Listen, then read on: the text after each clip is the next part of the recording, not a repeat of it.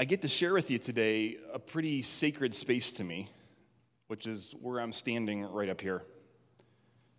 Because when I came to Elim as a 17 year old, you know, I wanted to be a doctor and I had all my own plans. And it was basically in this space right here, after chapel times, that I gave my whole heart to the Lord. You know, my, my tears were on the same carpet and my knees were on the same carpet. I'd look up at that same map and uh, I'd say, Lord, wherever you want me to go, I'll go. And wherever you want me to do, I'll do.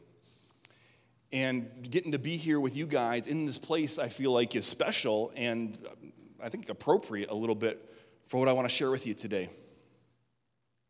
You know, it was in this space during those moments that I was forged and formed into who God called me to be.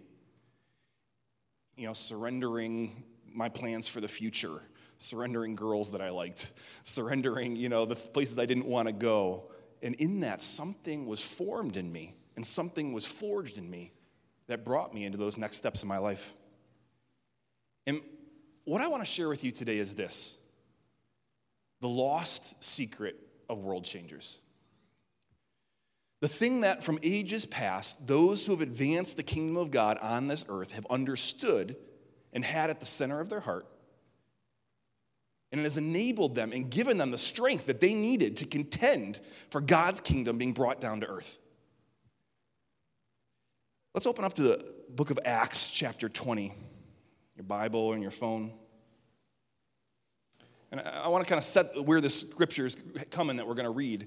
What's happening is Paul is on his way back to Jerusalem, and he feels that God has told him to get back to Jerusalem by the Feast of Pentecost time period. And so he's traveling back, and he's going to go by what's now the country of Turkey. And as he's traveling through, he wants to see some of his friends from Ephesus. And this, this, city of Ephesus was where Paul had spent most of his ministry, and so it's where he had kind of planted himself. And so he, he wants to see these people that he's raised up and invested his life into. But he doesn't actually want to stop in the city of Ephesus because he knows if he actually goes to the city of Ephesus, there's hundreds of people that know him there. He's going to get stuck there. He's going to have to talk to everybody and all this stuff. And so he's trying to make a plan for how to do this. And so what he decides is he's going to go a little bit further down the coast, and he's going to stop in this little city called Miletus. And then he sends a letter ahead of him to tell all the elders of the church at Ephesus to come down and meet him in Miletus. And it's really quite amazing the commitment of these people to come meet him because it's a 60 mile walk they have to do from Ephesus down to Miletus. But these guys love Paul, and so all of them gather together and they travel together the 60 miles down to the city of Miletus. Paul comes on board in his ship, and he has one day with these dear friends before he has to go on to Jerusalem. And in Paul's mind, as he's talking to them, he believes in all his heart he's never going to see these dear friends again. And so he gathers them together and he begins to share with them the deepest things from his heart. And as he's sharing that, he says something. He begins to unfold this lost secret of world changers. Look with me in verse 22, Acts 20, 22. And now, compelled by the Spirit, I'm going to Jerusalem not knowing what will happen to me there. I only know that in every city, the Holy Spirit warns me that prison and hardships are facing me. However, I consider my life worth nothing to me. My only aim is to finish the race and complete the task the Lord Jesus has given me the task of testifying to the good news of God's grace. I want to read those few verses again in a different translation just to capture the idea. Verse 22 And see, now I go bound in the Spirit to Jerusalem, not knowing the things that will happen to me there, except that the Holy Spirit testifies in every city, saying that chains and tribulations await me. But none of these things move me, nor do I count my life dear to myself so that I may finish my race with joy and the ministry which I have received from the Lord Jesus to testify to the gospel of God's grace. There's this secret we see begin to flow from the life of Paul as he speaks these words in this passage. And we see it echo from his life as we watch him live out in the New Testament. And as we look all throughout history at the women and men who have shaken nations and contended for revival and hungered to see God's kingdom brought to earth, you see this thing laced through their life. The secret is simply this you must be all in. All in. All in for Jesus, and all in for the task he entrusts to you. You see, there's an enormous difference between all in and almost all in.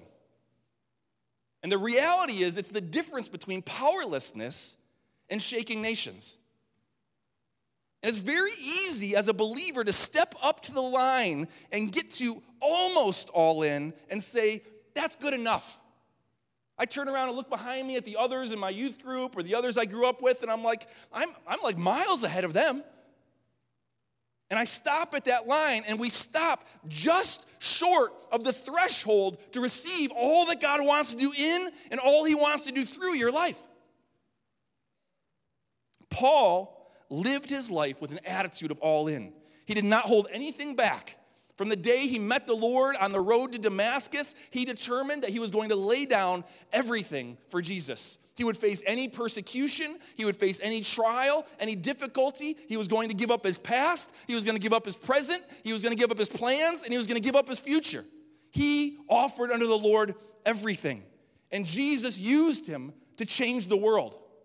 He started churches across five different nations, dozens of churches planted, and he laid the foundation for the church that would change that whole part of Asia, Europe, and eventually the world. And it was because, as a young man, when he met Christ, he stepped over the line and said, I'm not almost all in, I am all in. I was reading recently about a, a man named Robert Jermain Thomas. He'd grown up in, in Wales, you know, as a part of England there. And as he's growing up in, in, in Wales in that region, as a young man, his dad was a pastor. And uh, growing up as a teenager, he kind of resented that a little bit and didn't really want to be defined by his dad being a pastor and all these different things. But as a 17 year old, he made a choice that he was going to give his life fully to Christ. He preached his first sermon when he was 17, and he began to prepare himself to be used by God in the earth. So, five years later, after he's done some training and preparation like you guys are doing right now, he finds himself with his brand new bride on a boat to China. Like they literally got married and their honeymoon was a boat ride to China.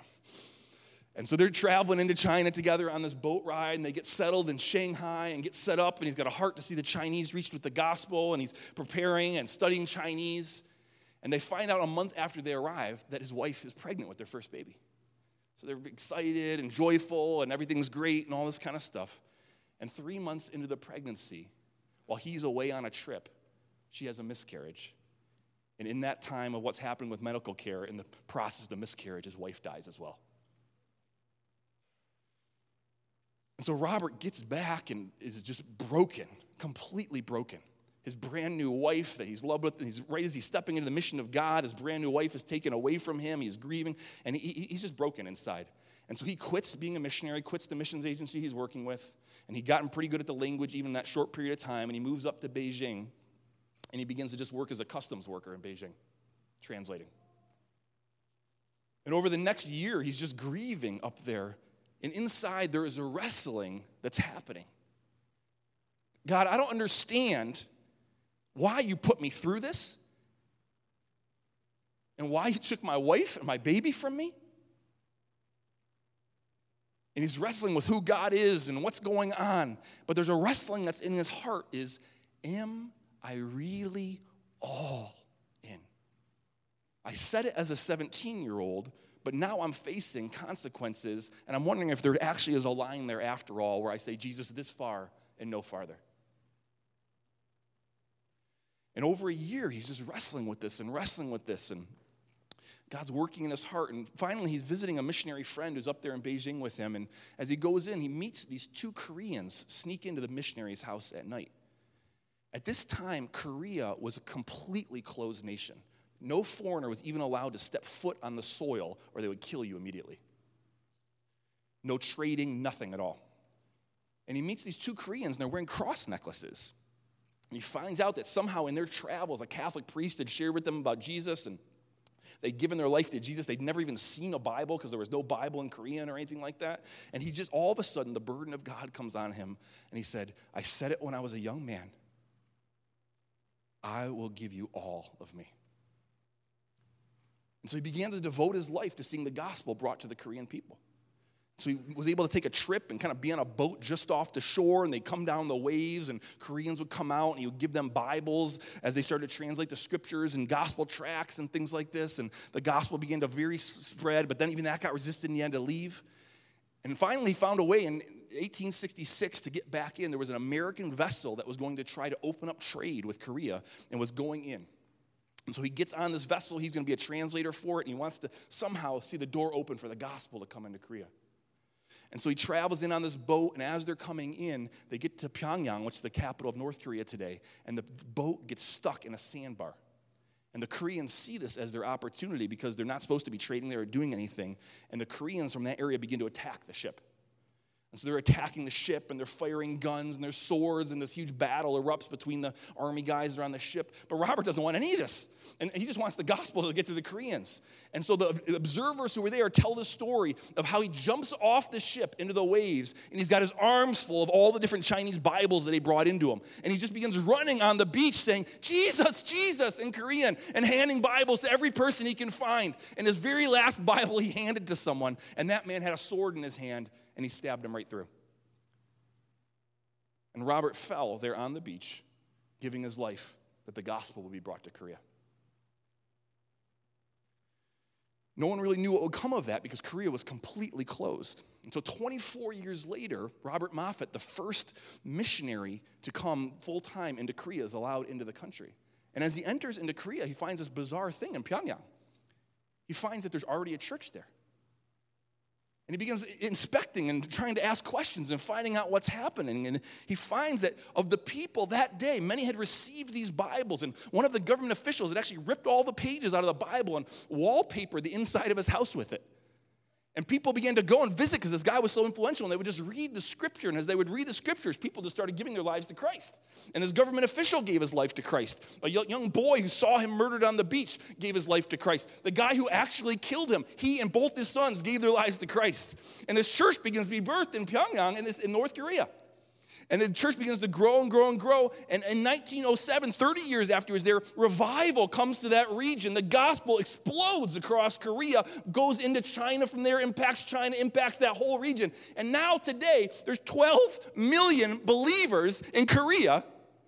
And South Korea, what was impacted by that, catch this, has sent out more missionaries than any nation except for America.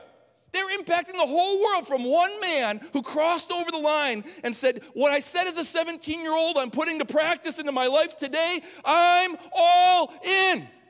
I'm not holding anything back. I'm not keeping anything for myself. There is no line that I say to you, Jesus, up this far, but no further. There's no lines in my life. I'm all in.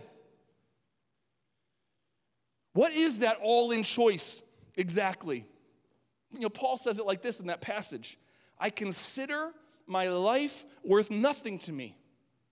My only aim is to finish the race and complete the task the Lord Jesus has given me the task of testifying to the good news of God's grace. The all in choice is the decision to say that there, I have been given a race and I have been given a task, and nothing is worth more to me than those two things that my own life itself is worthless to me compared to me stepping in and receiving the fullness of what God has for me in those areas. What do you mean a race and a task? What's he, what's he talking about? When Paul talks about a race in the scripture, he's talking about this upward call that we have to Christ. It's that, that, that, that race to chase after Jesus and to, to know him and to, and to be apprehended by him and to fall into love with him. And there's a race that each one of you have been called to, that your life would be about nothing else except chasing after him and knowing him and loving in him and falling for him and giving your entire life for him. And Paul said, This is the race, the lean, the striving, the, the pressing forward that we have in our lives is this race. But it's interesting. He, says, I've been given a race and I've been given a task the task of testifying to God's grace. And for each of us as believers, you have been granted by Jesus a race and a task.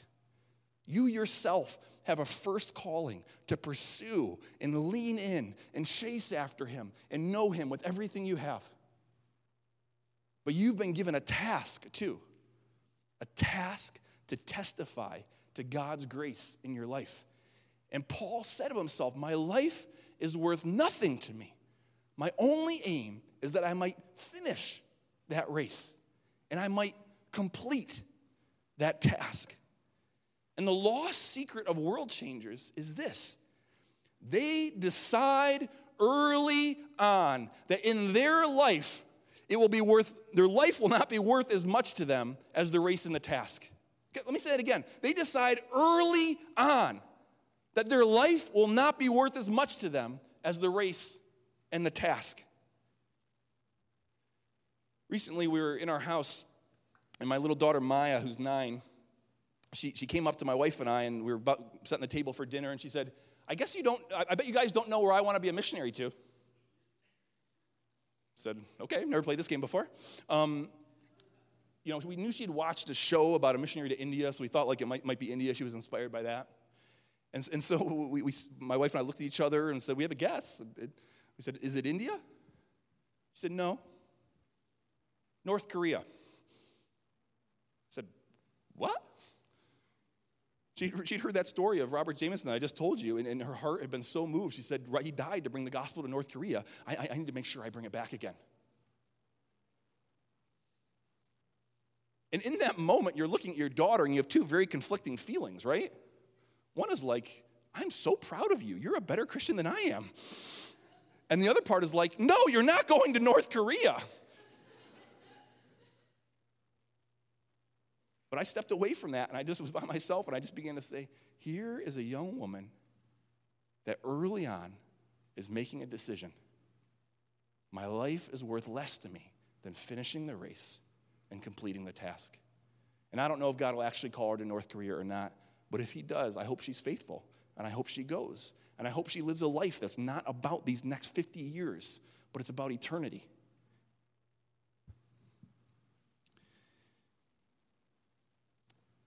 One of my heroes is someone in our Elim tradition. Her name was Anna Ziese. And she was actually born in Germany around the year 1900. And when she was maybe around 10 or 11 years, her family moved to the States, right to the Rochester area.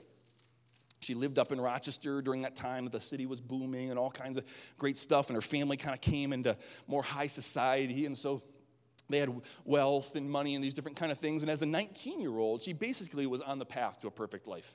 Her family was doing great. They had plenty of money. She had just gotten engaged to a dentist. She was going to be taken care of financially for the rest of her life. Everything was going to be perfect for her. And then the Lord spoke to her about the race and the task. And as a 19 year old, as she was praying, she felt the Lord call her one day and say, I've called you to go to China. And it just arrested her heart, and she committed her life fully to the Lord. And as a, as a 19 year old, said, I'm all in. So she went and she talked to her fiance, the dentist, about it. And he said, I'm not going to China. We got our life set up all right here. Everything's perfect. She said, I have to. He called me to. And he said, I can't. And so, as a 19 year old, she made the real all in decision. She ended her engagement. And she enrolled in a little school up in Rochester called the Elim Training Center. And four years later, she was on a boat on her way to China. She went to China in the early 1920s, and during this time, the nation of China was in absolute chaos. Japan had invaded, and so the nationalists and the communists and the Japanese are all fighting against each other. It's like there's three groups all at war through the whole time. The entire country broke down. It was just war everywhere. And so she's in this environment. She comes in and she's be sending letters back to people in the States and Elim and things like this at this time, talking about how she would step into something and she was going into these prison camps and these war camps. She writes one letter about how she got to baptize 88 men in this one prison camp that she led to Christ. This guy's doing this stuff. She writes other letters about miraculous healings that are happening in this place. And God's just using her powerfully all across this nation during this time of chaos. And during this time, the Japanese begin imprisoning and even killing a lot of the missionaries that are over there, but God intervenes on her behalf. Because she grew up in Germany, she still had a German passport, and Japan and Germany were buddies during that time, and so she's allowed to do her thing when everyone else isn't.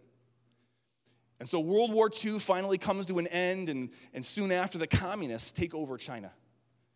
And during this time, if you know your history about this at all, they, they begin to kick out all the missionaries and all the foreigners out of China. And so she was working with the Assemblies of God missions over there at the time. And so her leader came and said, Hey, all missionaries have to leave. Come to Shanghai. There's one last boat getting out of the country. Come meet us there. We're going to load up our stuff, and we're going to be the last ones out. So she takes all her worldly possessions, she packs it in a trunk, and she sends it to Shanghai, and it gets placed on the boat, and she travels herself out there, and she arrives the day the boat is leaving. And so she's sitting there on the shore. The gangplank is right here going up this huge steamer that's going back to America. And her trunk, she can see it up there on the deck where it's been stored. And she looks up there and she sees all the other missionaries. And she turns and she looks and she sees the people of Shanghai, the task the Lord had entrusted to her. She looks up again at the boat and she sees her trunk up there with every worldly possession that she has in it. She looks back at China, the inheritance that God had given her, and she just runs. She just begins to run into the streets of Shanghai, disappears. Every other missionary is on the boat, every other foreigner is on their way out of China, and she just runs into China. And for the next 35 years, nobody knows what happened to Anna Ziese. But as China began to open back up again in recent years, rumors and letters began to leak out. That in the city where she had served, somehow there was one foreigner who never left China. They called her Pastor She. And she had a little house, a little hut. She lived on some kind of $3 a month allowance she got from the government there or something like that, and just lived very, very poor. And she lived there in this hut. And during that time, the church was being brutally persecuted, and it was not allowed to contact anyone in any other nation, and everything was separated, and the church was completely underground and seeming like it was going to be snuffed out. The house church leaders of that region would sneak at night into a little hut, and a woman there would lay hands on them and would pray for them I want to encourage them to keep fighting and to keep going on.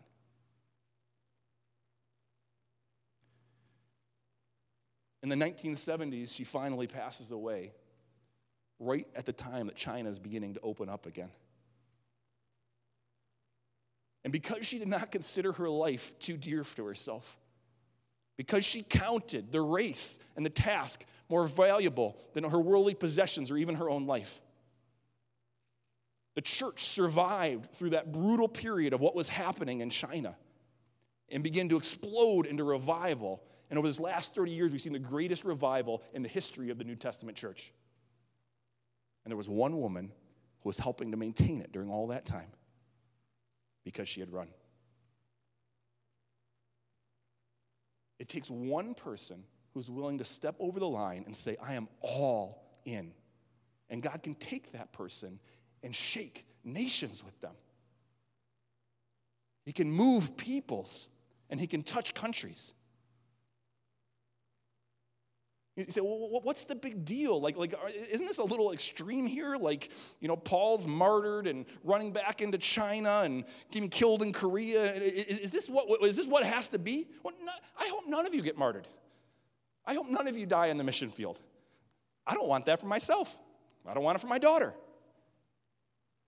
But the all in choice is this it's determining and choosing in advance how all in you are and how far you'll go.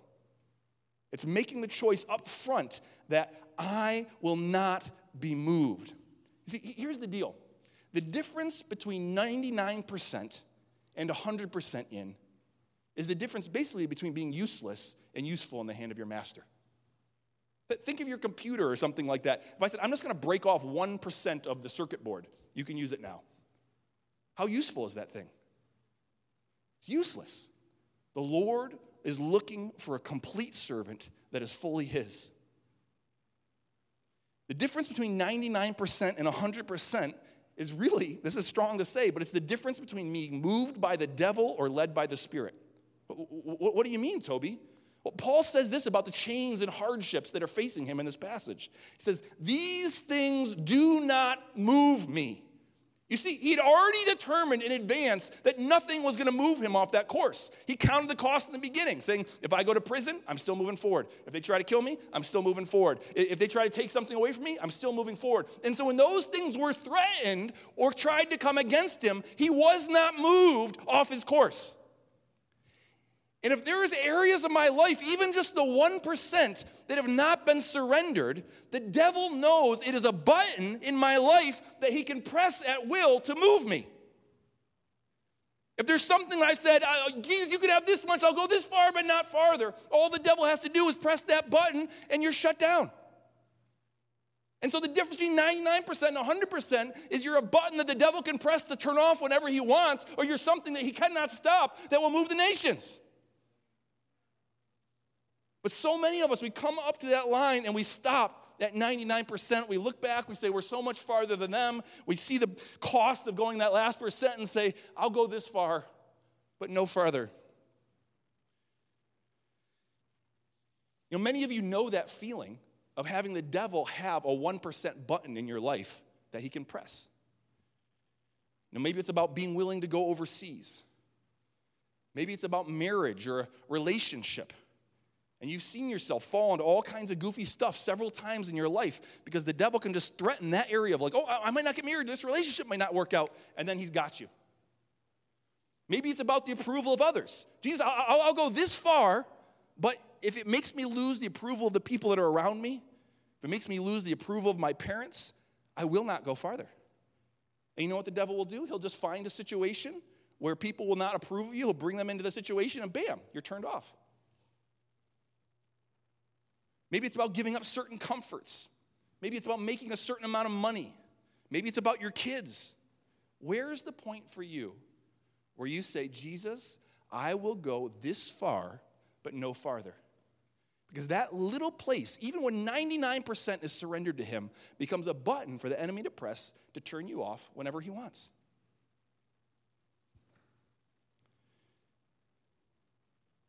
It was at this altar right here that I gave up my 1%. I remember sitting right here on my knees and saying, Jesus, I really want to get married. But even if I never get married, I will follow you wherever you call me to go. I can remember being back over there during a missions week and kneeling in that open area over there and looking at the map and saying, Jesus, I'm afraid to go but I will go wherever you want me to go, and I'll do whatever you want me to do. I'm completely yours. I can remember kneeling in the front over here. I had plans for career stuff that I was going to go into and what I wanted for my life. And I remember just sitting over there and say, Jesus, even if I never have money in the bank, if you will take care of my needs, I will follow you wherever you ask me to go. And it's in those little moments that our 1% is offered back to Him. And He begins to release to us the kind of life that we've hoped for the whole time. He begins to release to us the, the calling and the destiny you feel echoing in your hearts, even as you sit in these seats right now. And you wonder, how am I actually going to step into that? How am I actually going to get there? It takes the moment where you say, I'm not 99% in, I am all in. So even as we get ready to get released into break right now, I just want to have a time for us to make an offering to the Lord before we go. And the offering I want to challenge us to give Him is our last 1%. I, I know I'm not just talking to just a typical church right now. I'm talking to incredible, gifted, called people who have already made sacrifices, who have already gone further than the people that were around you.